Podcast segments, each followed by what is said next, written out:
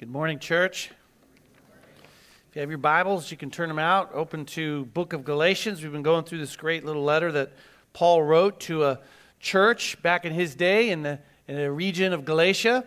And we've been learning as we go through the book how he has been emphasizing justification by faith alone and not to try to earn through our works uh, a position before Christ.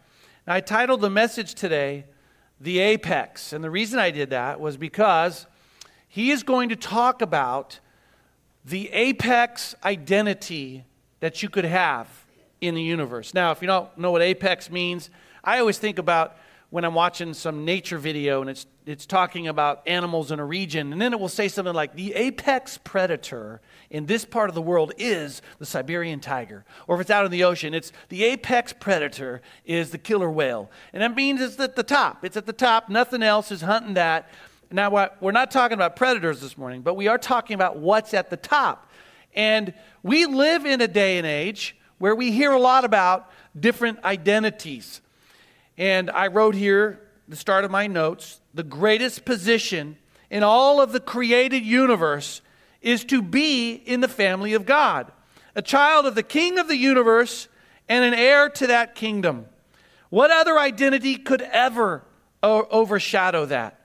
Paul destroys man's proclivity for tribalistic identities. That is what he's going to drive at today. As we go through this passage, I'm going to read it right now. You'll see in some parts where he talks about different kinds of identities, but the emphasis is going to be on sons of God. Now, I'm going to pick up in chapter 3, verse 26. You can follow along with me. It says, For in Christ Jesus you are all sons of God through faith. For as many of you as were baptized into Christ have put on Christ. There is neither Jew nor Greek, there is neither slave nor free, there is neither male nor female for you are all one in Christ Jesus. And if you are Christ's, then you are Abraham's offspring, heirs according to promise.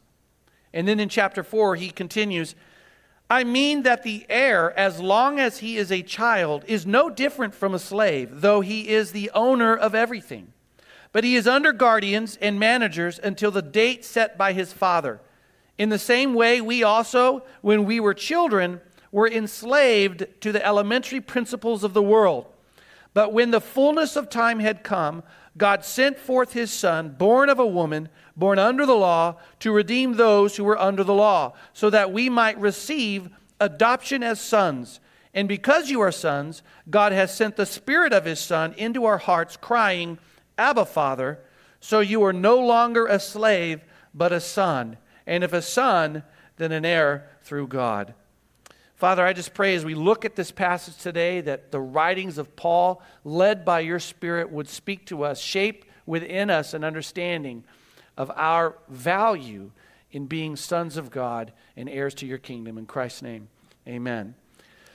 Now, I'm going to break this into three simple parts. The first is I'm going to talk to you about that apex identity, which is sonship. Sonship in the divine family, in the kingdom of God. Secondly, I'm going to talk to you about how this sonship, sonship is something that comes, we mature into it. It comes with, an, with time. Okay, we age into that. I'll explain that. And then lastly, what we're going to finish with is how we can enjoy the freedoms of being sons of God, of being of having this sonship. So let's start with the first, which is the apex identity of the universe, sonship. And in the first verse, Paul, first couple verses I read, Paul used this phrase, put on Christ. And that word put on is like putting on clothes. And so I put here on the first point, under the apex identity, you are clothed with a new identity. For in Christ Jesus you are all sons of God through faith. For as many of you as were baptized into Christ have put on Christ. Now, what this, this new identity, sonship, how do you get it? And he says there, through faith. As many of you who were baptized, and it's through faith, and we've talked about this, this through this, this series. that Paul emphasizes that we put a faith, we believe in our heart, and we say it with our mouth that we believe what Christ did, his work on the cross. There's two ways that we've talked about through this. We can work by trying to keep all the rules and, and not be a, a, a rebel and, and break commandments, or we can put our faith in wor- the work that Christ did for us on the cross. And he says if you put your faith in what Christ did on the cross, it's through that that we are baptized, he says, into uh, the body of Christ. How many?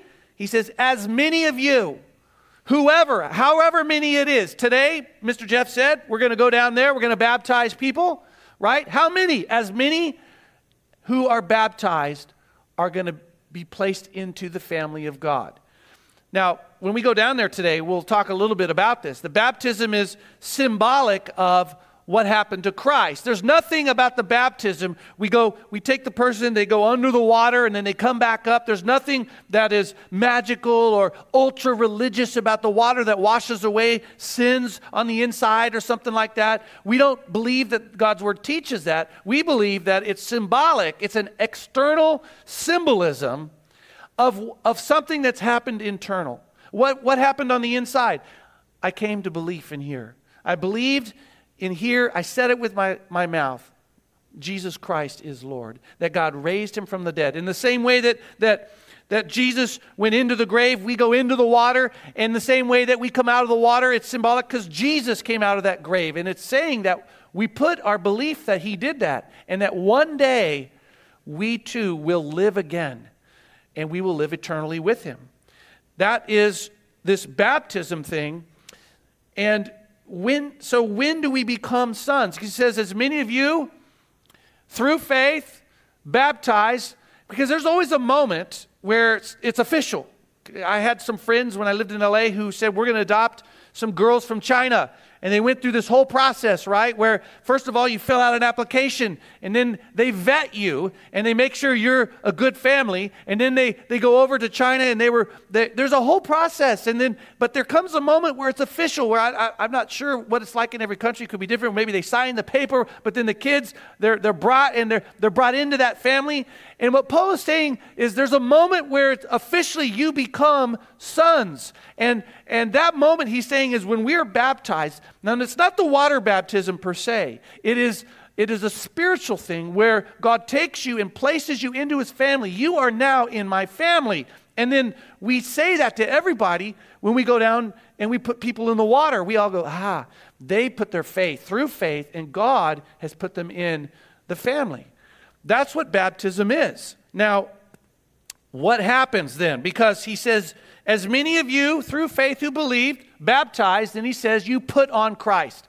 So, whoever down there goes in the water and comes out, they're baptized. Then he says, whoever, because he says, as many, you put on Christ. And what does that mean? What does it mean to put on Christ? Like to put on clothes, right? It's a new identity, essentially. And I'm going to break it down here, but just in simplistic form right now, you could say, like, I have a set of clothes.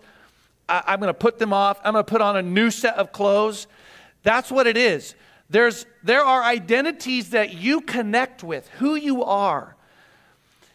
But this identity is the new one. That is the most important identity that you will ever have. And this idea of put on, because let's, let's talk about that for a second. Clothing. Clothing communicates something about who you are. I mean, if a man walked in here and he had a, a police hat on with blue clothes and a badge, you would go, that's a policeman. He didn't even have to introduce himself. I just saw the clothes and it communicated to me something about who he was. And you could say that about a fireman. You could say that about a nurse. You could say that about a doctor. You could say that about a construction worker. Even today, there are not just profession, but you might look at someone and their clothes are very expensive. It might communicate something about them. Their clothes might be raggedy. It might communicate something about them. It could be male clothes, it could be female clothes, but clothing communicates something about who you are. And he says, when you put on Christ, it communicates this new identity of who you are in Christ. Now, clothing not only communicates, but it facilitates close relationship with Christ how close we are to Him. The proximity of relationship is now very close. The Bible says before you were estranged, you were alien, foreign, separated from Him. Baptized now, you're a son in the family, you are close. And just think about clothes again. What is it? What? Clothes. We take them everywhere we go, they're very close to us. There are some possessions I have, I put over there in my house. I never get them out except for when I might need them. But my clothes, every day I get up, they're with me and they go with me. And my glasses, I could put them here. I walk away from them. Okay, you don't want me to do that with my clothes, right? No. Uh, shake your heads. Yeah, you don't want that, right? Clothing is, thank you for that, amen. Clothing keeps us close right? And it's saying we are close now to Christ, where before we were far off. Clothing also not only communicates and facilitates this close relationship, but it imitates. It imitates. Because clothing displays. We are to look like Christ. In other words, this shows what we do, our virtue, our actions, our choices are to be Christ like. So when we say we put on Christ, we put on a way of living that imitates Him. How did He deal with the marginalized? How did He deal with leaders that were bad? How did He, you see what I'm saying? We look at what he did in his life and we say, we're to imitate that. We're supposed to, to be like him. And clothing does that as well. There's an imitation. Just like you know, uh, a, a little boy whose father is a policeman, he might say, I want to give me some clothes. I want to be like my dad. And he puts them on. He wants to be like him. We are to learn what it is about Christ that we need to put on display in our lives to be a salt and a light to a lost world. So, clothing communicates, it facilitates, it imitates, and then this is a theological term, it propitiates. Propitiation means God is satisfied with the work of Christ. And because of what Christ did on the cross, something happens to us. There's a covering that comes over us, and it's the righteousness of Christ. To propitiate is favor regained because of our adornment. It's almost like when your kid is muddy, been playing outside and it's raining and their clothes are just, ugh you are not coming in my house. You go over here, you take that off, you put something else on that covers you that's not going to mess the house up. Now you come in. We've been clothed with something new, we've been adorned with something new. And this is the thing about God. You can go all the way back to Genesis, and God has been covering up our nakedness ever since the beginning. Adam and Eve, when they sinned, what happened to them? God covered them. And there's something about the work of Christ that He comes that when God looks at us, He doesn't see our attempts to look good, to keep His rules. What He sees is my Son, what He did. The righteousness of my Son covers us, and that makes us acceptable to Him, to come into His house. This is what He means by to put on Christ. Now, that's only the first couple sentences. I want to keep moving through this because this new identity, the, the apex identity of the universe, sonship. We're clothed with this new identity. But then also, Paul's going to tell us that because of that, you are Christian before anything else. It is the apex identity. Now, when you walked in here today, you may, you, you may be a person who thinks about your identity in a particular way. Um, I have pride because of the position I have at work. I have a feeling of superiority because of how smart I am. I have a confidence in myself because I'm good looking and I have charm. You see what I'm saying? Or you may feel inferior because you're the opposite of any of those things. But Paul's going to work through a list here and show you the displacement of every single identity because he goes on and he says, In Christ, we put on Christ. Now that we put him on, there is neither Jew nor Greek. There is neither slave nor free, and there is neither male nor female. And he's going to he's going to deconstruct our tendency to grab onto identities and, and make them the most important thing about us. So, in this little section, he says Christian before culture, right? And we live in a day and age where a lot of people take a lot of pride in culture. This is who we are as a people. This is our history as a people. And we can't lose that. And there's nothing sinful about that, only if somehow that ascends higher than your identity in Christ. And that can happen, it can displace it. And Paul says, Christian before culture. And his example is Jew and Greek. Jews thought of themselves as superior. So you have two different cultures, two ethnicities that come together, and one might feel superior, one might feel inferior. But he says, no, there's this unity in Christ, this new identity. You put on these new clothes and you look at each other in a way that there's an equality. And the equality is found in salvation and grace in Christ and his work. Now we know that in the world you can look, this is, a, this is true. The West and Western countries often feel superior to non Western countries, and the flip flop of that. And this means that in our modern churches today, you can't ever bring that into the church. It should not exist. And Paul says, Christian before culture. And then he goes on, he says, Christian before class. Okay, now class, um, if you were to travel the islands out here, you may find at an island you visit to that they still have caste systems where there are people that live at the highest caste and there are people that live in this caste and then there's a lower caste. I visited an island, they had four castes, you know, and in that it's like the, the, the people at the top, they have a superiority. They're in the top.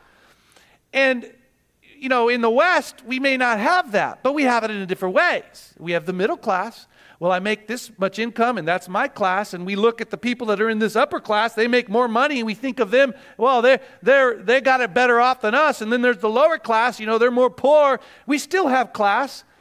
And Paul says, when we put this new identity of Christ on us, Christian before class. We could never look at someone from another class and think of them in ways that are superior or inferior, primarily because there's an equality about you. You both deserve to be separated from God for eternity. And yet, God has done this thing where He sent His Son and He died on the cross for you. And this new identity now, He's put you into His family. And now you're brothers and sisters in Christ. And you look at them, they are family and they are also inheritance of the kingdom.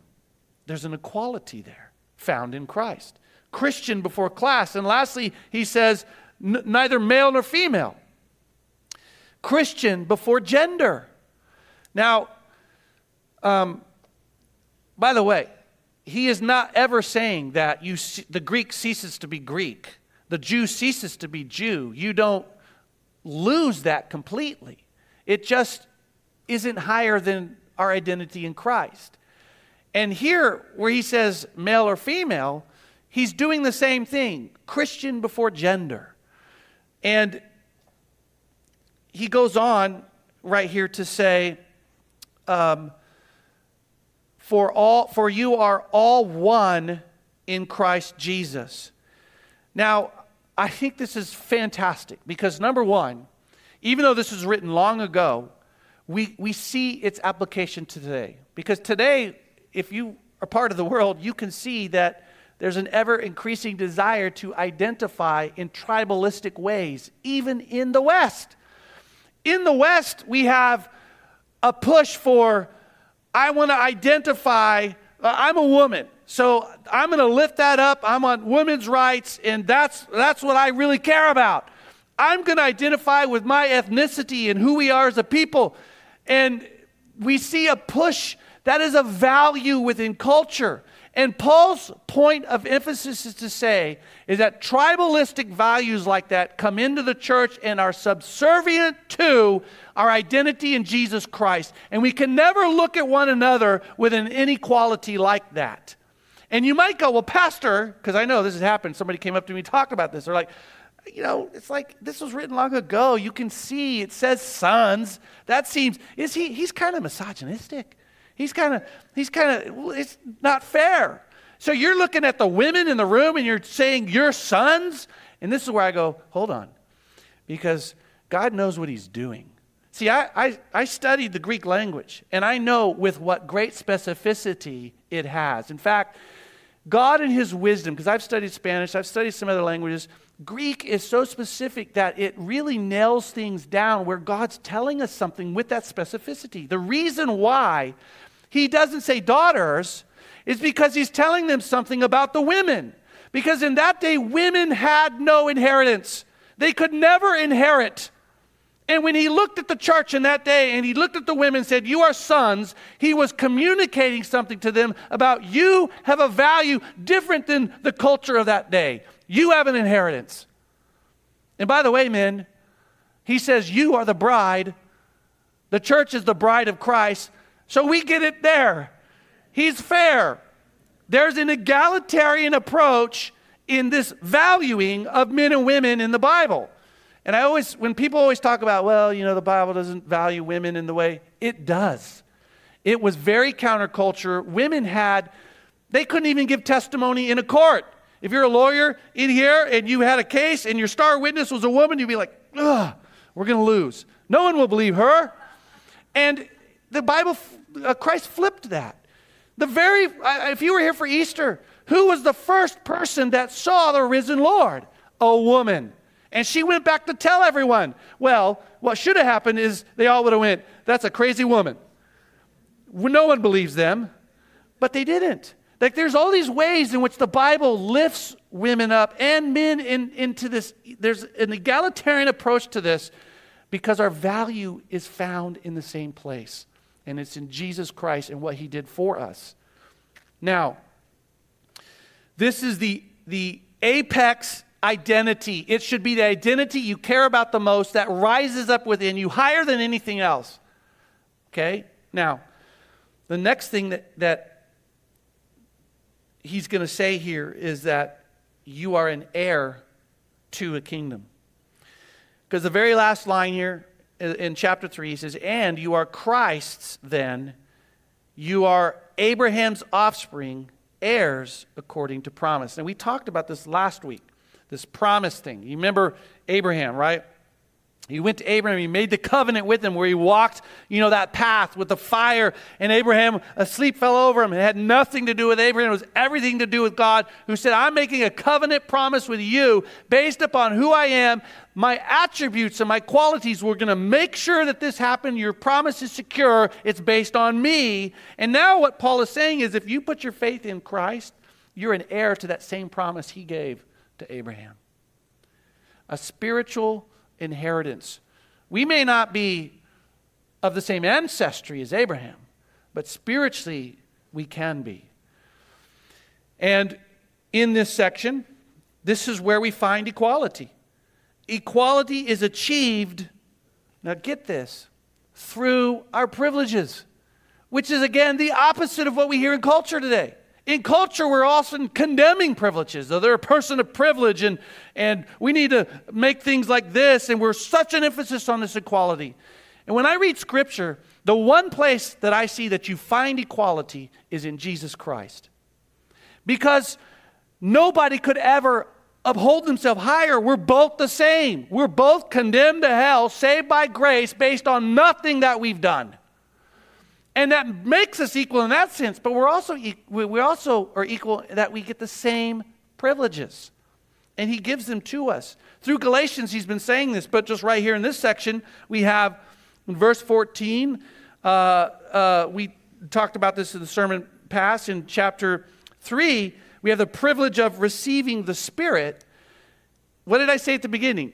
Everyone who's baptized receives the Spirit. The Holy Spirit comes to live within you. He's going to give us a little bit more about that in a second. But the other privilege is that we're also all made sons, everybody. And we are afforded the same privileges in that sonship. So, one of uh, the writers I was reading said the privileges we get in the gospel are so stupendous that they have to surpass the greatest earthly merited or inherited advantages. How can I look down on someone who is clothed with Christ? Why would I ever be jealous of anyone else when I am a son of God?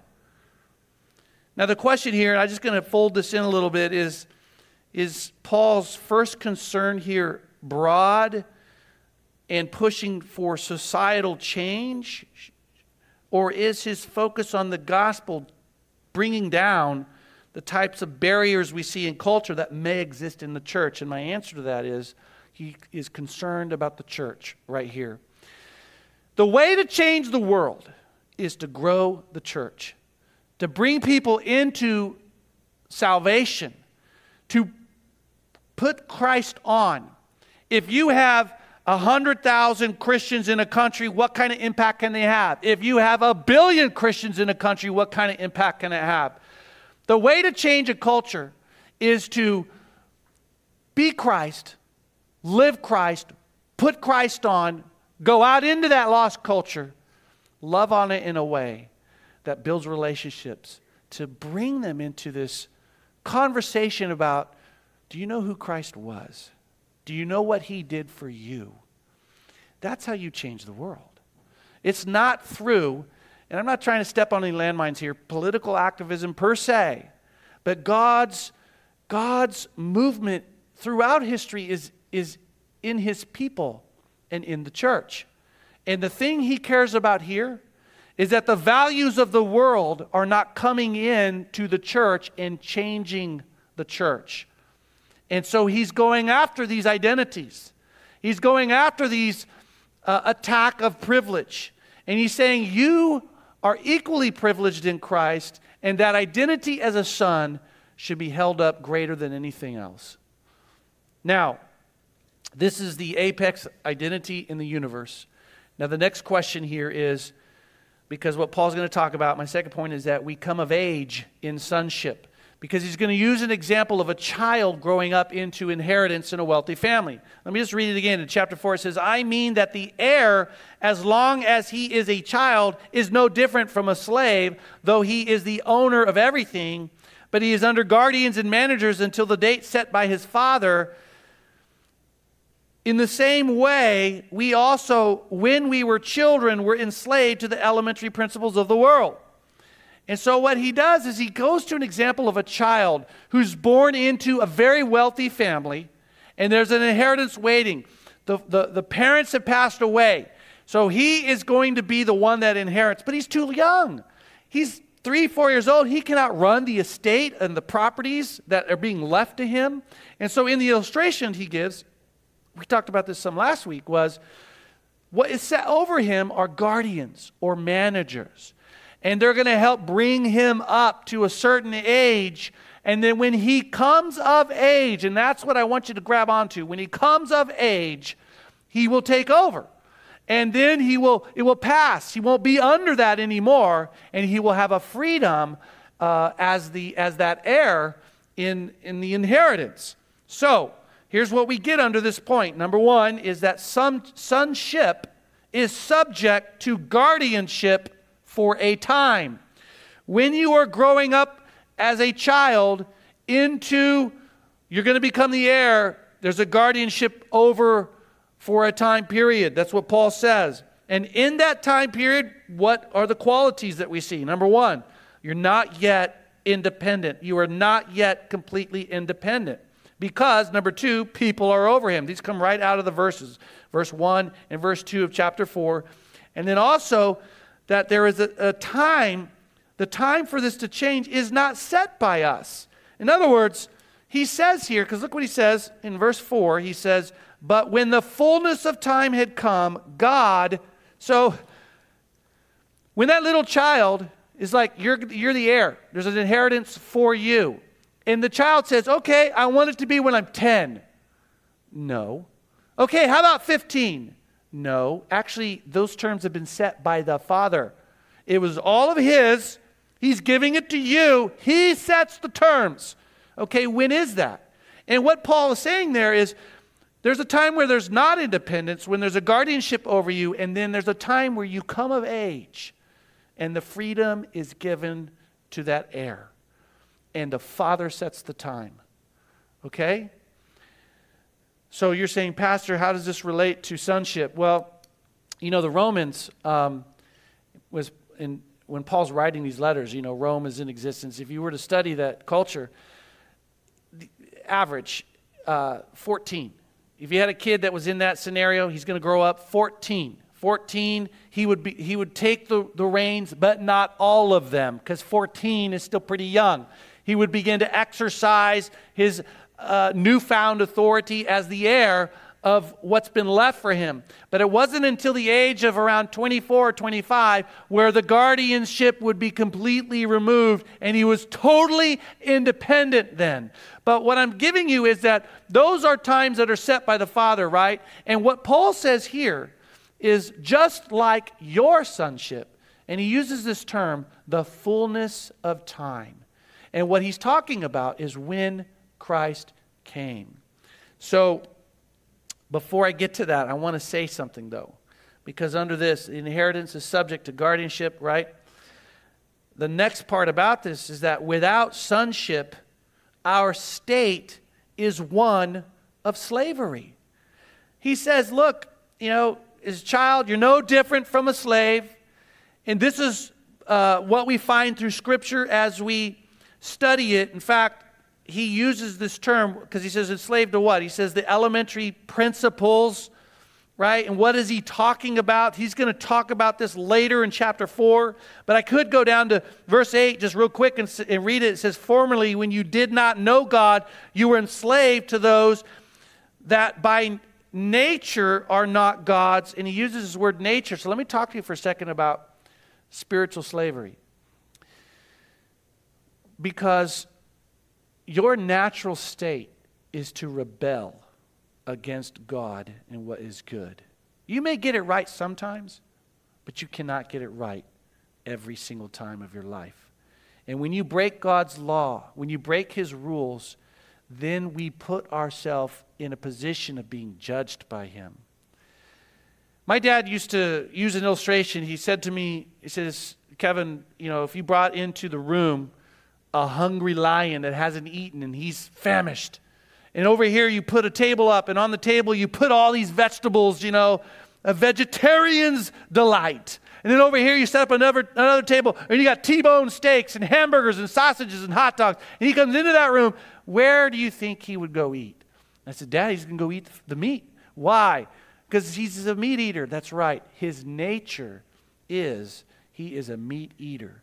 And if you, son, come into a room and over here you have God's laws, His rules, it says, Have no other gods before me, do not covet, do not murder, do not steal. And over here you have um, rebellion. What would you choose? Well, sometimes we get it right over here, but we drift over here. We bend this way because our nature is sinful. Do you see that? In the same way that a carnivorous lion, his nature is to choose meat, when given the choice, our nature is to choose rebelling against God. And there's a way in which that enslaves us because we can't break it. We just, we just can't. We can get it right sometimes, but not all the times. And even our, our choices are enslaved, but also merit is enslaved, how we try to make up for those bad choices. It's like we, we know we're supposed to do that, but we've come over here and we've broken it, and now somewhere in the middle, we're going to do stuff to, to get us back over here. We're going to go to church, we're going to do good things, we're going to be philanthropic, and you know, we'll lift that up, and God will look at us as that's good. This is works. Our works are like filthy rags, the Bible says. No matter how much good we do, we mix so much bad in there, it's bad. And so our nature, we see, without this sonship, is one of slavery. I love what uh, Tim Keller had to say about this because he talks about how we become sons, but we still live like slaves. And in this thought, he says, we fail to experience freedom and joy Though we are rich in the gospel, adopted children of God with complete and direct access to the Father, we can go back to relating to Him only through our record, only through our moral merits. It's as though we are given a gift, but we give it back to the giver so that we can strive to earn it. That has been Paul's goal is to draw us away from a works orientation and to rely solely on one work, and that is the work of his son on the cross. Now, the last thing i am going to say under this point of coming of age is that there is a time that the Father has set. That time in history would have been when the Son came. He goes on to say this. He goes on to say, uh, But when the fullness of time had come, God sent forth his Son, born of a woman, born under the law, to redeem those who were under the law. So there was, in the timeline of history, the great meta narrative of mankind, the fullness of time came.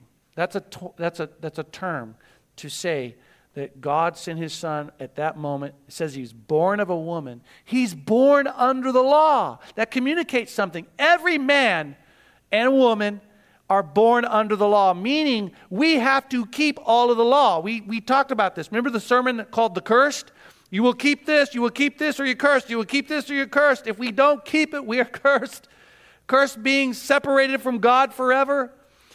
And in this scenario, what we see is the fullness of time. He came, he's under the law, but he's the only, only man that ever lived that kept all of the law.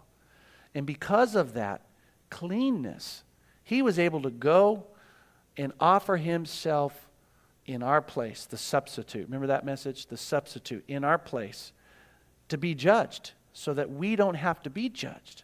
The condemnation, there's no condemnation for those who have put their faith in Christ Jesus. Now, there was a time in history, but I also want to tell you there was a time in your life personally and experientially. Today we're going to baptize some people. That means that their time in their life that they're living came where they believed in here and put their faith in what Christ did. So there's a time, is what he's saying. Now, I'm going to wrap this up. We're going to get to the last point, which is this. Because we see the apex identity in the universe is sonship, we come of age in sonship. And lastly, we enjoy freedom in sonship. And that's a little bit what Keller was getting at. That sometimes we have this freedom in sonship, but we're going back to trying to, to do works to, to make ourselves look good in God's eyes. But here in this last section, he's going to talk about how we enjoy freedoms in sonship. Let me just read it to you. And as I read it, I want you to, to pick up on how many times he uses the word son. Okay? But he says that he sent his son to redeem those who were under the law, so that we might receive adoption as sons. And because you are sons, God has sent the Spirit of His Son into our hearts, crying, Abba, Father. So you are no longer a slave, but a son. And if a son, then an heir through God. And in this last section, you see um, how we can enjoy freedoms in sonship. And the first is this you have the right as sons, you have rights under, under sonship, um, full rights. This word redeemed, it says, I sent the Son to redeem. It is a purchasing word. And that word came out of slave markets. It's as if you went and there was the, the, stage and the slaves up there and you bought them and you bring them, now you own them. Jesus came, the price he paid was his life, but it appeased God in the judgment that we should have received. And now he owns us and he makes us sons. But there's something else miraculous because I said full rights, not just partial rights, but full rights. So you in order to really understand this, because here have you ever seen a movie where where the guy's in prison and finally the day comes and he's going to get out of prison, right? And then he comes and they march him out and they open the gate and he steps out into that world and then the gate shuts behind him and he's done with prison and he turns around and, and he looks out and there's a whole world and there's no one there to meet him, and he's, he's on his own. He's got to find his way on his own. He's done with that. But now he has to deal with this, right? And see, what happens with our sonship is God comes and he pays the penalty here so that we're brought out like this. The door opens and we step out. And now as that closes and we don't we don't have that anymore. Now we got this but we don't have to make it on our own. Because now jesus takes us to the estate. It's as if the prisoner's been brought out and the one who got him out takes him to a, a lavish estate with a huge mansion and says this is your new place. This is you are in my family now and that's the, that's the, the, the marvelous and, and wonderful thing about sonship is it's both of those. It's not just dealing with our sins, but it's now bringing us into his family where we have this rich inheritance. That's why he keeps using this word heir. You're an heir. Now, not only that, because we have this the full rights as sons, but he says something else. Okay? Let me read it. He says, Because you are sons of God, sent the, he sent the Spirit of His Son into our hearts. That is also one of the things that happens. So, just to, so you can see theologically how this works, right? Jesus Christ dealt with our legal problems, the external part of it, but we're not left alone. He sends the Spirit of the Son to dwell in our hearts, and now the Spirit helps us internally. So Christ helped us with the external issues we have, and now we're in the family, but it's like, now we're in the family, but I got a lot of issues. I got a lot of issues to deal with, a lot of struggles. He says, I'm going to give you help. I'm going to give you the Holy Spirit. The Holy Spirit will come and live in you. He says, in he, this Holy Spirit in our hearts, He comes and He lives within us. And then you know what He says? And you cry out, Abba, Father. You say, well, what does that mean, Pastor? Well, Abba is a word, it's like an infant word for father. It's like papa or daddy, right? And see, when you become a believer, you are spiritually young. You are like a child spiritually. There's so much growing you need to do. And he says, you're baptized, you're put in the family, you're adopted, and guess what? The Spirit comes in and you say, Abba, Daddy, Papa.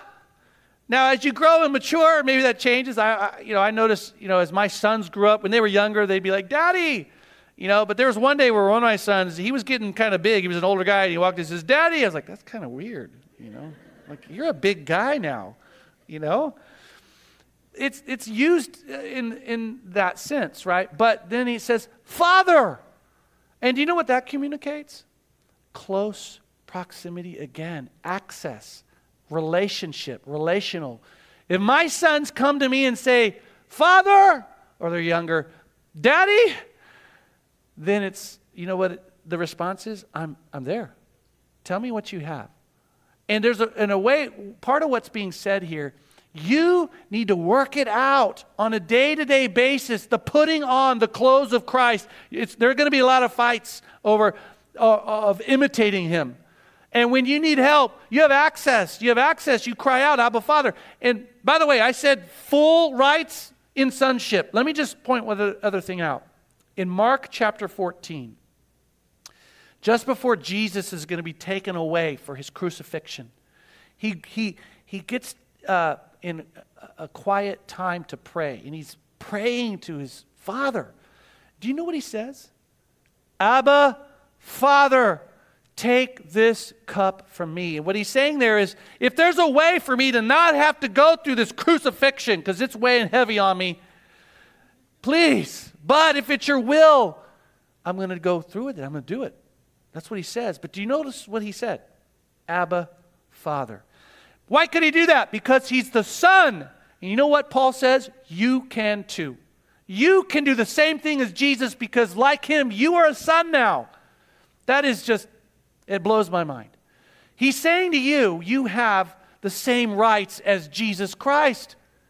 He had access to the Father, and so do you. And on a day to day basis, God's calling you. Paul's saying right here, it's going to be a struggle because I already was talking to you about the values of the world, trying to come into the church, trying to say to you, certain things about these identities are more important, and you're going to wrestle with these things. And as we wrestle with them, you say, Abba, Father. Do you know what one of the main roles of the Holy Spirit is to us? Illumination of the Word of God, which means He helps us understand the words of God. When the Spirit comes to live in you, get direction from the Father. He's written you a lot of letters. Read them. If you have trouble understanding them, ask a, an older, more mature Christian. But you can also pray, Abba, Father, help me understand. And then I try to put it into my life. Abba, Father, help me process the values of the world that seem to be grating against the values I see in your word. That's what sonship is. And honestly, he's saying you have those freedoms. You have the freedom to not live with guilt because you think of condemnation. That's gone. And you have also the freedom to know that you are an heir. So, whatever your plight in life is, you got a great afterlife. It doesn't matter if you don't make executive, you don't make the rank you want, if you don't make the money you want, if, you, if it doesn't work out. By the way, those things are so insignificant. That's what he's trying to say.